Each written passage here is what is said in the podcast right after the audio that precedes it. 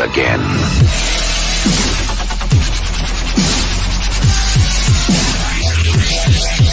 Hi, I'm James Hollywood Machikari. Join me Monday through Friday for Motorcycle Mayhem Morning Show on YouTube Live, Facebook, and all major podcasting platforms where we talk about all the major biker news going on in the scene. Rock on! And how you guys doing? Welcome to the show. It's one of them days, baby. It is Tuesday. Hopefully you guys uh, are having a good start of your week. And I keep on crying and whining. Yeah, I know I'm supposed to do this and do that and get away from problems, but damn is it cold up here in northern Illinois. It was a good rain today and the temperature just dropped. It got so damn cold I stopped working on the damn trailer outside. I was like, man, I'm getting too damn old for this stuff really appreciate all the uh, comments about uh, starting the uh, flat track and some sporting news. I really enjoy that kind of stuff. I really do.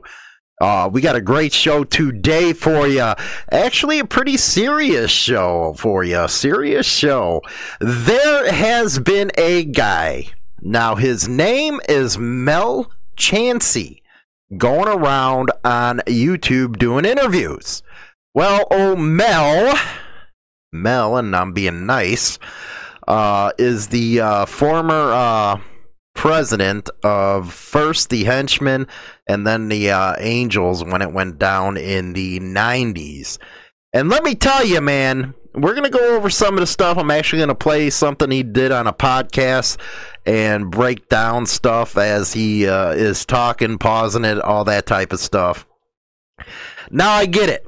It, you know, from you talk to people from your point of view. But when you do that, as old Mike Pence says, you're entitled to your opinion, but not the facts. And I'm actually I'm inviting you, Mel, to call in and we can talk about this stuff, man because uh, a lot of the stuff you're saying is totally BS. BS, man. Like riding around in a Corvette with a 187 on your plate. Come on. Really? I know you're trying to appeal to the Sons of Anarchy crowd, but uh, people that are around that time with uh, not only, and that's one thing, I don't talk, you know, on behalf of either freaking club in this whole thing. I'm just giving my personal opinion and the facts that I know to be true. Because there were support clubs back then. Uh, I knew a lot of what was going on because of the support club I was in and uh, I heard this guy talking. I was like, Jesus Christ, you, you're serious, right? Uh, you're really saying that? Come on. You know, and uh, from what I know, Mel is out on bad, so we know how that usually goes. You know, one thing I don't understand is the tattoos. They're not they're not gone. They keep wearing them. I don't know how that club works, but you know, is what it is. So we're gonna go down and actually break down some of the stuff, and I might make this a series, man, because I do not believe that you go on a, sh- a, little known podcast show, I think he's like at 4,000 subscribers or something, and start banging on stuff that wasn't the truth. It wasn't. Now, let's be honest about it. From my understanding, allegedly, the henchmen were around like forever but one day decided that they got uh, you know a spoon up their ass that they wanted to go the other way in a city where it's always been the one dominant. It wasn't them who popped everything off. I'd look in the mirror. And maybe this is a little, how can I say, personal to me but I don't believe you go on these shows and start talking this and that. I just don't do it without any pushback. And everybody knows you're going to get pushback from me if I know the subject. But again, Mel, you can call into the show and we can have a discussion. We can have a debate, if you will. You no longer have ties to your old club.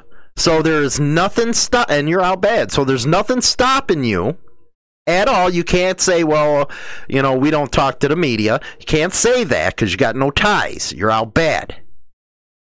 We can discuss what you discussed on this podcast. And we can do it for real. I ain't to lob softball questions at you. No, we're to debate. We'll have some pushback we're going to get some questions out there about, you know, your point of view of the events that happened. Because right now, I see your video all over the place. And for those not smart enough to question you, because, you know, the guy who did the podcast, man, he was like all over your pecker. It was like, really, dude? You're, you're starstruck here, buddy. You know, uh, why don't you dig deeper? Why don't you get into this interview? Why don't you challenge him on his accounts? But that never happens. See, and this happens everywhere in public. They only, even our politicians, they do it all the time. They only take interviews from people that ain't going to push back on them. They're only going to do interviews with people they perceive as being on their side or they will push their position if you know what I mean. So do I think he'd ever call in? No. 847 957 1656, by the way, Mel. And we'll get ourselves uh, an interview going. That's real. If you wanted to talk that time period, at least be real about it. Be real why it went down. Be real what your part was. Don't take, you know, don't talk about harems and stuff like that. Those were serious days. Nothing to be joked about. And when you go around saying people were a bunch of rats on the other side, you're stupid. And these are some of the stuff that you can challenge me on. So what do you think, guy? Call me up. Let's do a real deal, man. Do a real deal.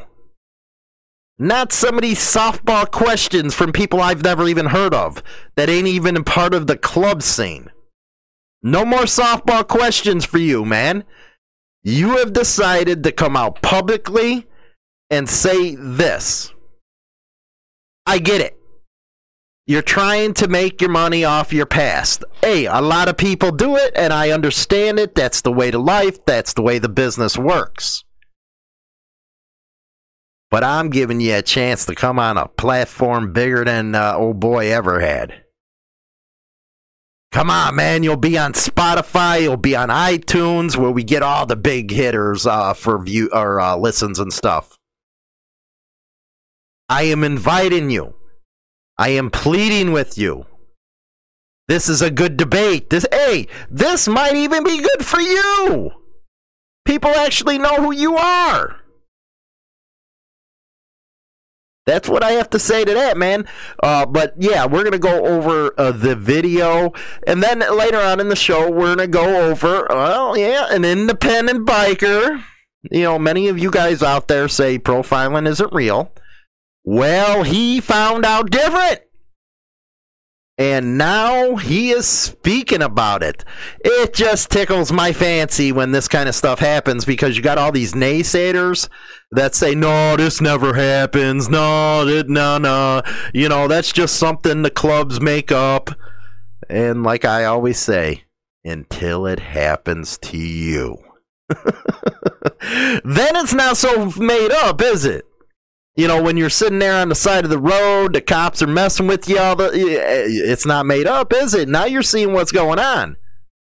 That's why I always recommend that you have your camera phone on you. And when stuff starts going down, you hit that record button and you go live on one of your platforms. That way, even if they take your phone, it's still on your social media account. They can't erase it. So, and plus, you got people watching live, commenting, and next thing you know, the shares go out and it's all over the damn place, and you know, you're happy. You're happy. Uh, plus, I got the the flat track uh, standings uh, so far uh, in later on this sub uh, segment. But let's get on to this uh, news, shall we? Get your most unbiased and trusted biker news now at HarleyLiberty.com. Founded in 2012, Insane Throttle Biker News has been the place that all bikers come for what's happening in the scene. Go over now and bookmark HarleyLiberty.com. Rock on! Here we go, and this is actually YouTube uh, video podcasting out. Yes, uh, he's got about 5,000 uh, subscribers, and the description in this video is Mel Chancey is the youngest leader of the Hells Angels MC ever in history, becoming the leader at just 23 years old. Mel Chancey has done multiple prison sentences and now devotes his life to serving others and helping whoever he comes in contact with. Well, how about, how about old Hollywood? Come on, how about old Hollywood? Come on his show. Everybody, push him. Well, the guy does have a new contest going a thousand to the first uh, 10,000 subscribers rock and roll. So here we go. The day in the life of the Hells Angel president, Mel Chancey. And this is an interview from 2020. I guess the whole interview, this is like only nine minutes of it, uh, is out on this guy's podcast. So, you know what? I'll be doing little bits and pieces here.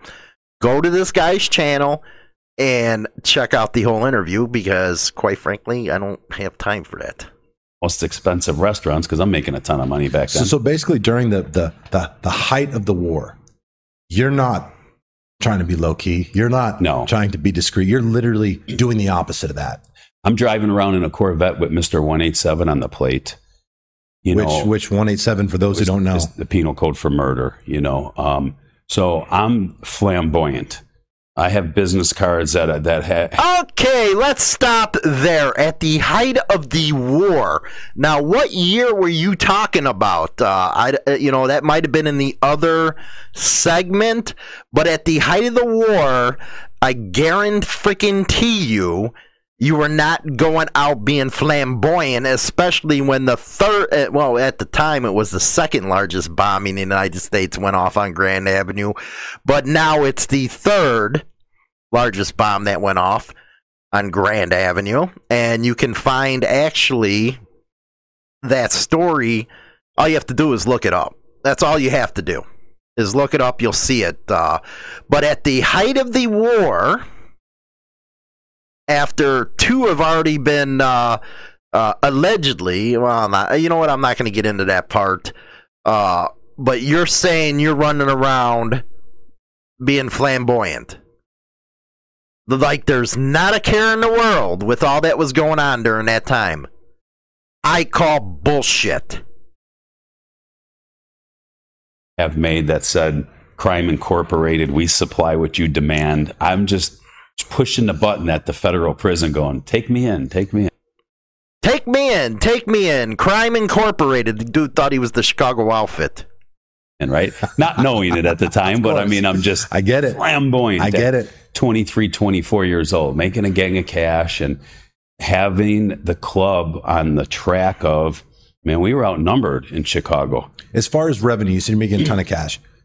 The majority of income that you guys had coming in was from the drug game. And the guns. And the guns. Got me, it. The drugs and Oh, that is really something to say right there. You know, I know a lot of people go after clubs for that type of stuff. But I never thought I'd hear today, Outbad member or ex member, current member, actually say that on an interview. I've never thought I'd see the day that that happened. Here he's saying, well, we were doing the drugs, we were running the guns. well, it wasn't in Chicago, I can tell you, because you guys weren't in Chicago you know, after that Grand Avenue incident. Uh, now it's outside of Harvey. That's like 30 or 40 miles away from downtown Chicago. But here's a guy who is openly admitting what he was doing. Unfreaking real. The guns, you know, I was able to get you know, nice source yeah. of revenue through both. Yeah. I didn't have a care in where I had the girls, I had the money, I had the different spots, you know, and it, I was living that, you know, I don't want to say everybody's dream because not everybody's doing that, but I'm li- at, at 23 years old, I'm like, I'm like a kid in Toys R Us. Like they opened up the door and they said, Kids in Toys R Us during the great freaking Chicago War. Great way to look at it. said, son, run through here. Everything's free. And I'm running through, right? You know, and keeping the crew on track and keeping us, you know, making sure we're taking care of business and that we were very outnumbered in, in Chicago, you know, from the other, from the other side, you know, the outlaws were very, very dominant there, man. And, uh, you know, at the height of everything, you know, we had 27 guys and in all the areas around us, the outlaws put their crews together. I mean, they can put 120 guys together in, you know, in 30 minutes of phone calls. So we were really, you know, outnumbered. But what kept us strong was the unity we had with each other. We had a young crew, me being the youngest, but I showed you a picture and we had a very young crew. And uh, So you're telling me at 23 years old, 23 years old, and I was in my early 20s when this shit was going on. Uh, you ran a crew going up against one of the biggest dominants in this area. That's what you're saying.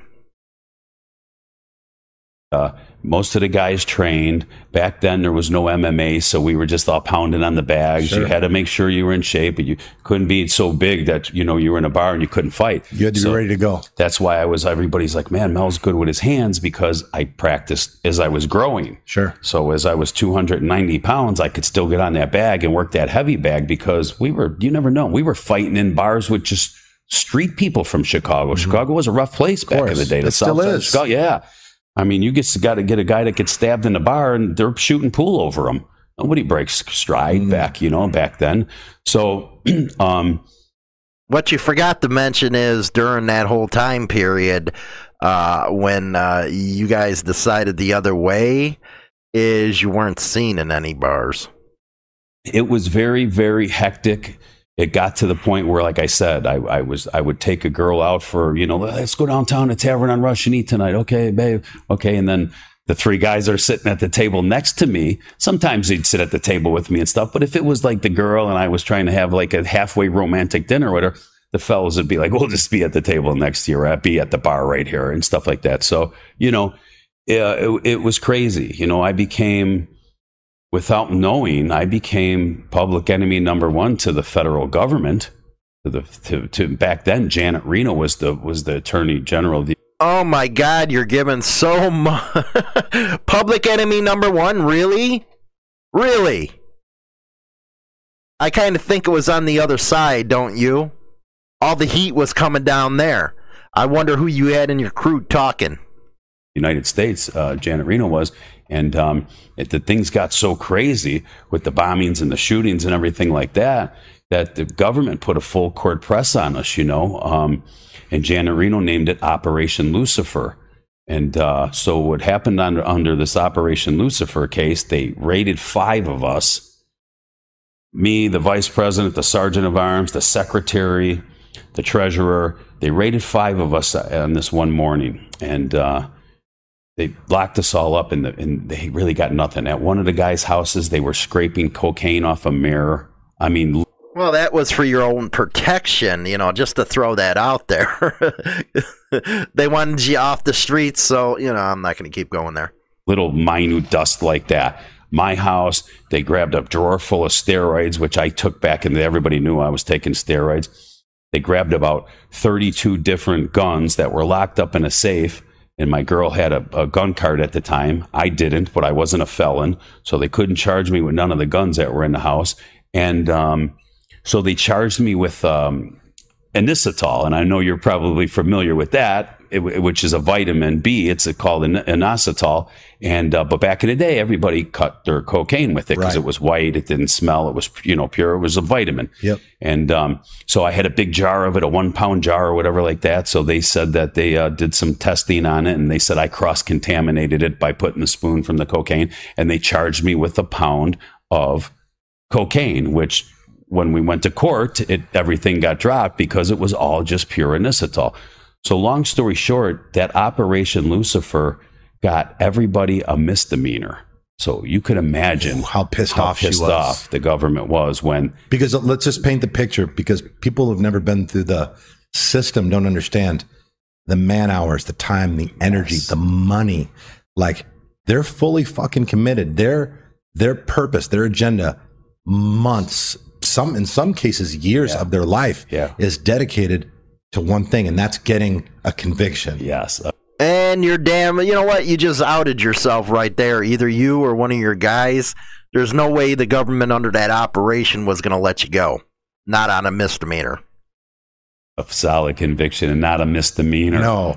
I mean, it was so bad at the end. They were like, "Hey, will your clients plead guilty to one year in prison?" And our lawyers were like, "No, we'll go to trial." Right. So then finally they were like, okay, they couldn't charge me for the distribution of steroids because what got them in our houses was three consecutive trash pickups. Hmm. They were taking my trash from the street. We didn't know it.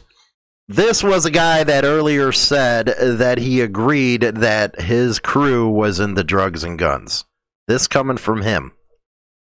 They were getting syringes out of me because I was injecting myself and everything like that. So they tried to charge me with the distribution of steroids, which would have been the felony, but they couldn't get it for, on me because obviously I was a bodybuilder taking the hormones. You know, they had the broken needles in there, the broken ampules and stuff like that.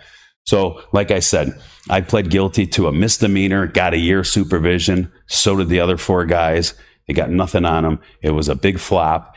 And that's when I knew right then and there That the shit was on. the shit was on. And now we were at kind of, so to say, a war with the federal government.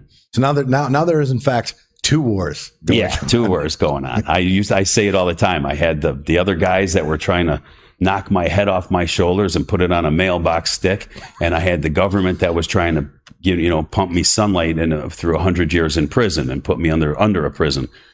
So you're telling me a 23 year old, supposedly leading a crew, uh, was smart enough to fight a war on two fronts.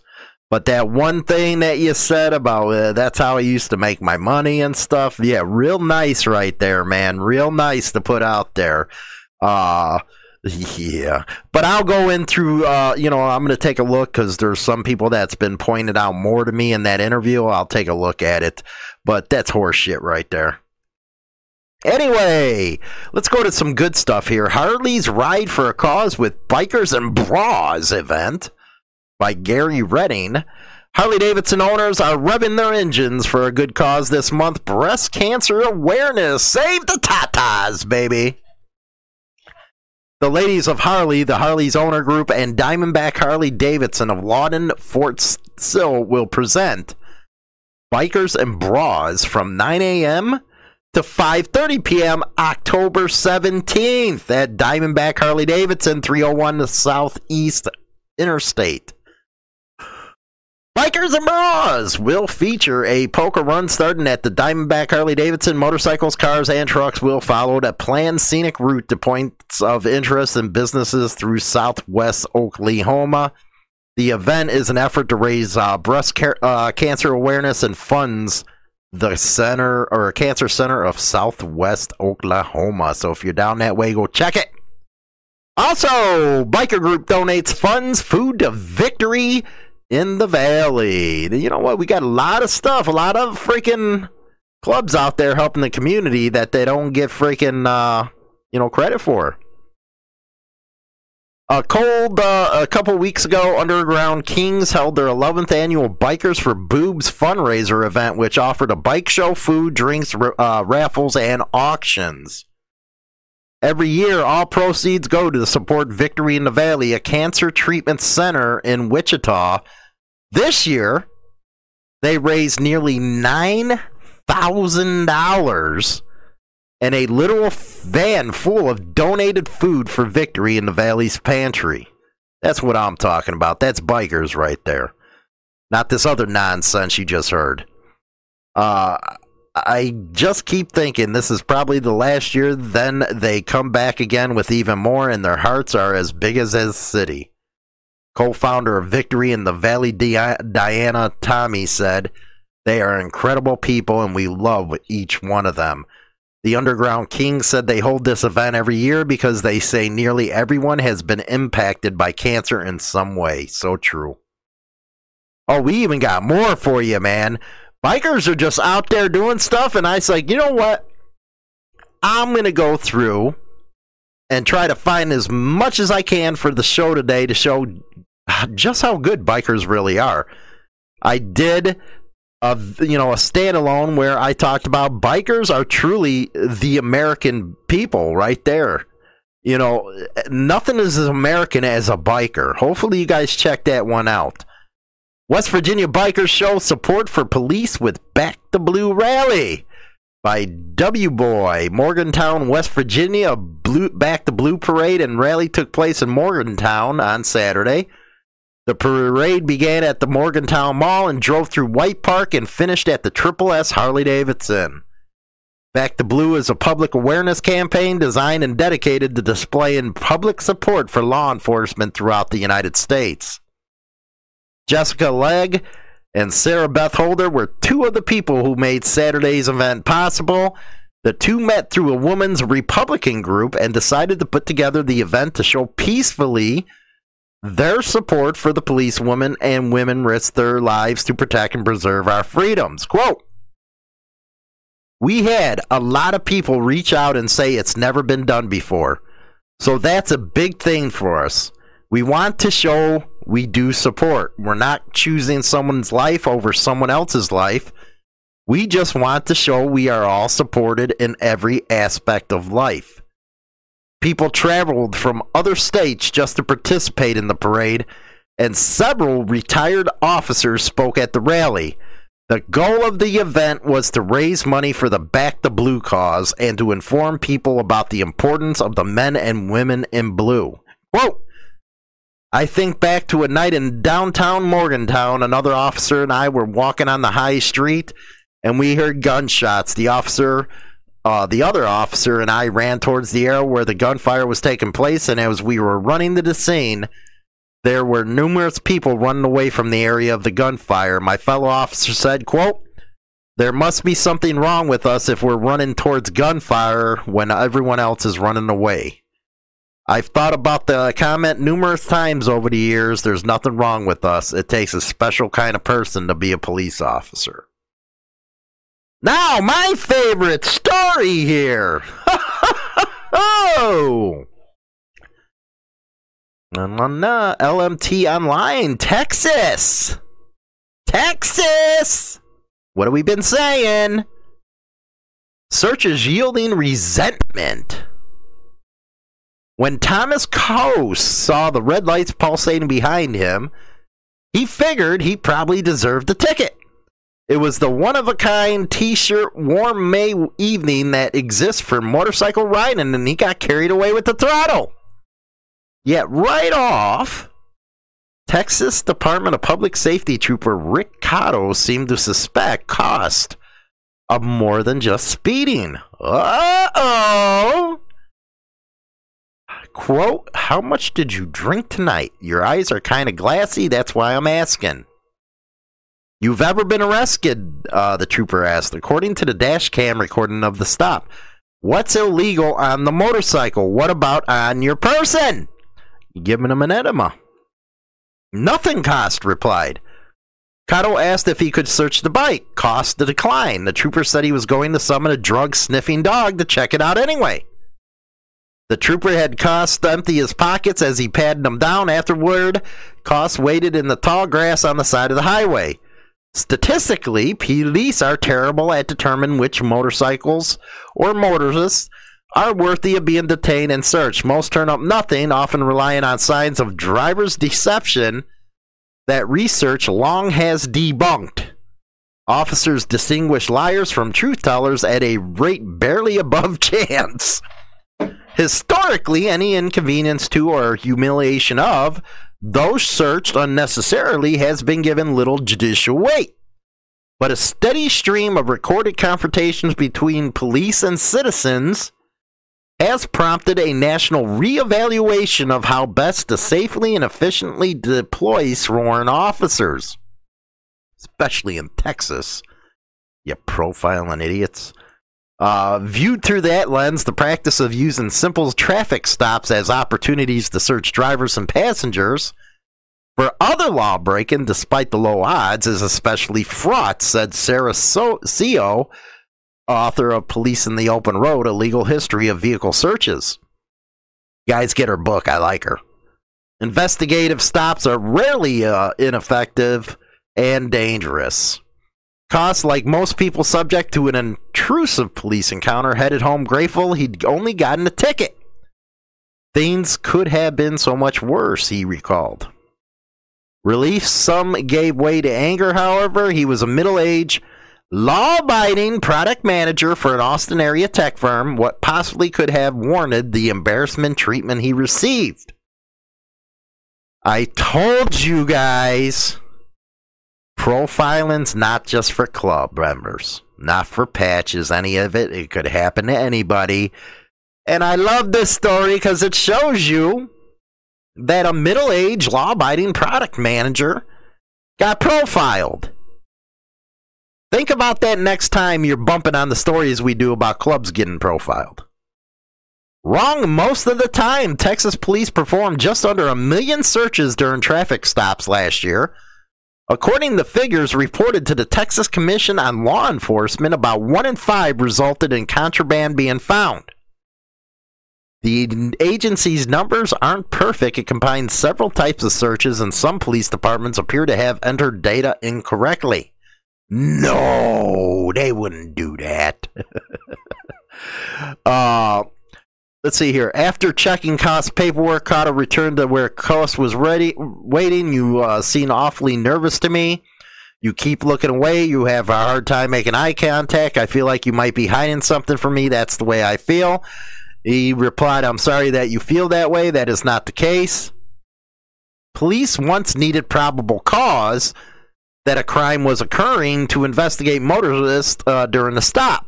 But in 68, the U.S. Supreme Court allowed brief stops based on a lower standard of reasonable suspicion. Maybe we should go back to probable cause, don't you think? A later decision clarified that an officer can't specify why he uh, suspects a crime is afoot. A traffic stop may only last long enough to check the driver's paperwork. Yet reasonable suspicion isn't scientific. Police identified a range of uh, suspicious behavior to justify turning traffic stops into investigations. And here's what they often uh, cite uh, drivers' uh, pulsating veins, lymphatic movements, uh, shifty eyes, and windows that don't roll down suggest hidden drugs in the door panels as a sign of potential criminal activity based on their training and experience, they flag as suspicious cars smelling too much like air fresheners, vehicles that are too clean or too messy, erratic driving, and driving uh, that appears too cautious. ah, Let's see here. A new Harley after a drug dog circled this motorcycle three times without finding anything he was finally allowed to ride back to uh, Pflugerville. At first, I was glad to come home, but I also knew right away this doesn't seem right to me. No, I thought this don't happen to everybody. You know, you got all these ex cops out there saying, "Well, this don't happen, that don't happen." You got some on YouTube that schlucks. He figured his motorcycle club vest might have raised his, uh, Cotto's suspicions. Uh, Yeah, motorcycle club vest. A friggin' hog vest. Oh my god. Uh, Cotto, who was since has left DPS to manage uh, security at his church, did not respond. Uh, there was a legal case and a reported $185,000 settlement after deputies pulled over a driver for littering. So you can, uh, mm-hmm. Eleven thousand was uh, paid to Koss for unjustified intrusion. So you do not have to sit back and take it. You don't. Take the fight to them. Now, let's go over some standings right now at the end of 13 weeks. Uh, Briar Bauman has 273 points to Jared Mees. Now, that's my rider right there. 264 points. Sammy Albert is uh, at uh, Halbert is 207. Bronson and Bauman at 162, and Brandon Robinson uh, is at 158. That rounds out your top five right now. Uh, the 14th week, we're going to be going into the Charlotte half mile. And then uh, the 15th is the AFT finale at Daytona uh, Speedway. And the 16th is the Daytona 2. Lots of stuff going on in uh, flat track, man. We'll be keeping you up. But let's go to my final thoughts. China Doll from Hollywood and China Doll Evening Show. Join us Monday through Friday, 7 p.m. Central Standard Time on Spotify, Apple Podcasts, and YouTube for some fun times and very interesting entertainment. See you there, boys. Get your most unbiased and trusted biker news now at HarleyLiberty.com. Founded in 2012, Insane Throttle Biker News has been the place that all bikers come for what's happening in the scene. Go over now and bookmark HarleyLiberty.com. Rock on! Okay, welcome back to the show. Yeah, don't forget to subscribe over there at Hollywood and China Dolls channel. And I'd like to uh, say thanks for all the super chats that, uh, you know, probably on the show today and yesterday. That's great uh, because YouTube, my God, are they down throttling us, man? Uh, I do put videos up over on BitChute. Make sure you go over to our BitChute channel. I'll actually uh, put in the uh, description box or the comment section that I usually make and pin our BitChute uh, URL channel. That way you can go right on over there, man. We are not throttled down over there. Uh, it's actually a bigger uh, free speech platform. but my final thoughts Mel, you have a chance to come on a big show. I say you take it. Let's have some discussions. Let's go over some points that you put out there. There's no restraints on you now. You're not a part of the uh, club, so you can't use that one on me. One thing I'm going to tell you, buddy, I am pissed off about. You go out there, especially for a lot of us, you know, there's a lot of misrepresentation from the media concerning clubs, all clubs, all the big five, all, all of them. And you come right out on a podcast and say, yeah, we got our money from drugs and guns. Real nice, man. Real nice. I wonder how people are feeling about that one right now. How, how, how do you even do that? I don't get it. Are you trying to like bang yourself up or something, man? Uh, are you trying to put yourself on a pedestal? Come on, man. that was stupid. You know, I'd like to hear your answer to that. Why you did it. Why you would say something like that on an air. Because when people hear that, that's what they're going to, well, this guy used to be a president of this club, and he says this is what they used to do to make their money. Great. You know, we already had Sons of Anarchy. Now we have somebody coming out says, yeah, that's what we used to do to make our money. And now people are going to go around and say, well, see, see, see. And anybody who was in the Chicago area in the 90s knows damn well that you're not going to be riding around in a Corvette with 187 on it and living the high life. That was one of the most dangerous periods in Chicago history in the biker scene, man and you're just being flamboyant, doing this, doing that. Come on, man. You know, for those that uh, don't know about this specific time in history, because most of you guys were in diapers, probably, go online and look it up. Go online and see how bad it got. That's what I would suggest to you guys. And then come back and tell me this guy was riding around in a vet with 187 on his uh, thing with nothing going on during that period. Come on, man. Uh, like I said, I'll watch more of the interview. I just, you know, that thing was sent to me. I didn't have time to sit there for an hour and go through this stuff, so I found this uh, clip on this guy's channel. Go over there and uh, see if you can find uh, the full interview and see what kind of guy that this guy really is, man. But if you're out there trying to help people and stuff, this sure the hell ain't helping people. Guns and drugs. What's wrong with you, dude? Uh, as far as the profiling thing, man, oh, I love it when people finally realize what profiling is. I told you, you really don't know what it's about until it happens to you. That's why there's the Motorcycle Profiling Project. If you feel like you got profiled, go over there, fill out that little survey, then get yourself a damn lawyer and go sue them. I think this guy, it said they got $11,000 out of it. It's real, man. It's real not only for club members, but it's real for the general independent biker. Hog, come on. Really? oh, I'm telling you. But I do really enjoy uh, getting the stuff that uh, the Good Dad Bikers do. That was some good fundraisers there. And the uh, standings in the AFT. Awesome stuff, man. So can't wait to see the fi- uh, season finale. See who takes home the gold, baby. And then, you know, I hope Mees is. You know, he's my favorite racer, but we'll see how it goes. Uh, but until then, you guys uh, stay safe. Uh, you got your questions, put them in the uh, comment section below in all our platforms. Make sure you share us. We appreciate it. Talk to you guys later.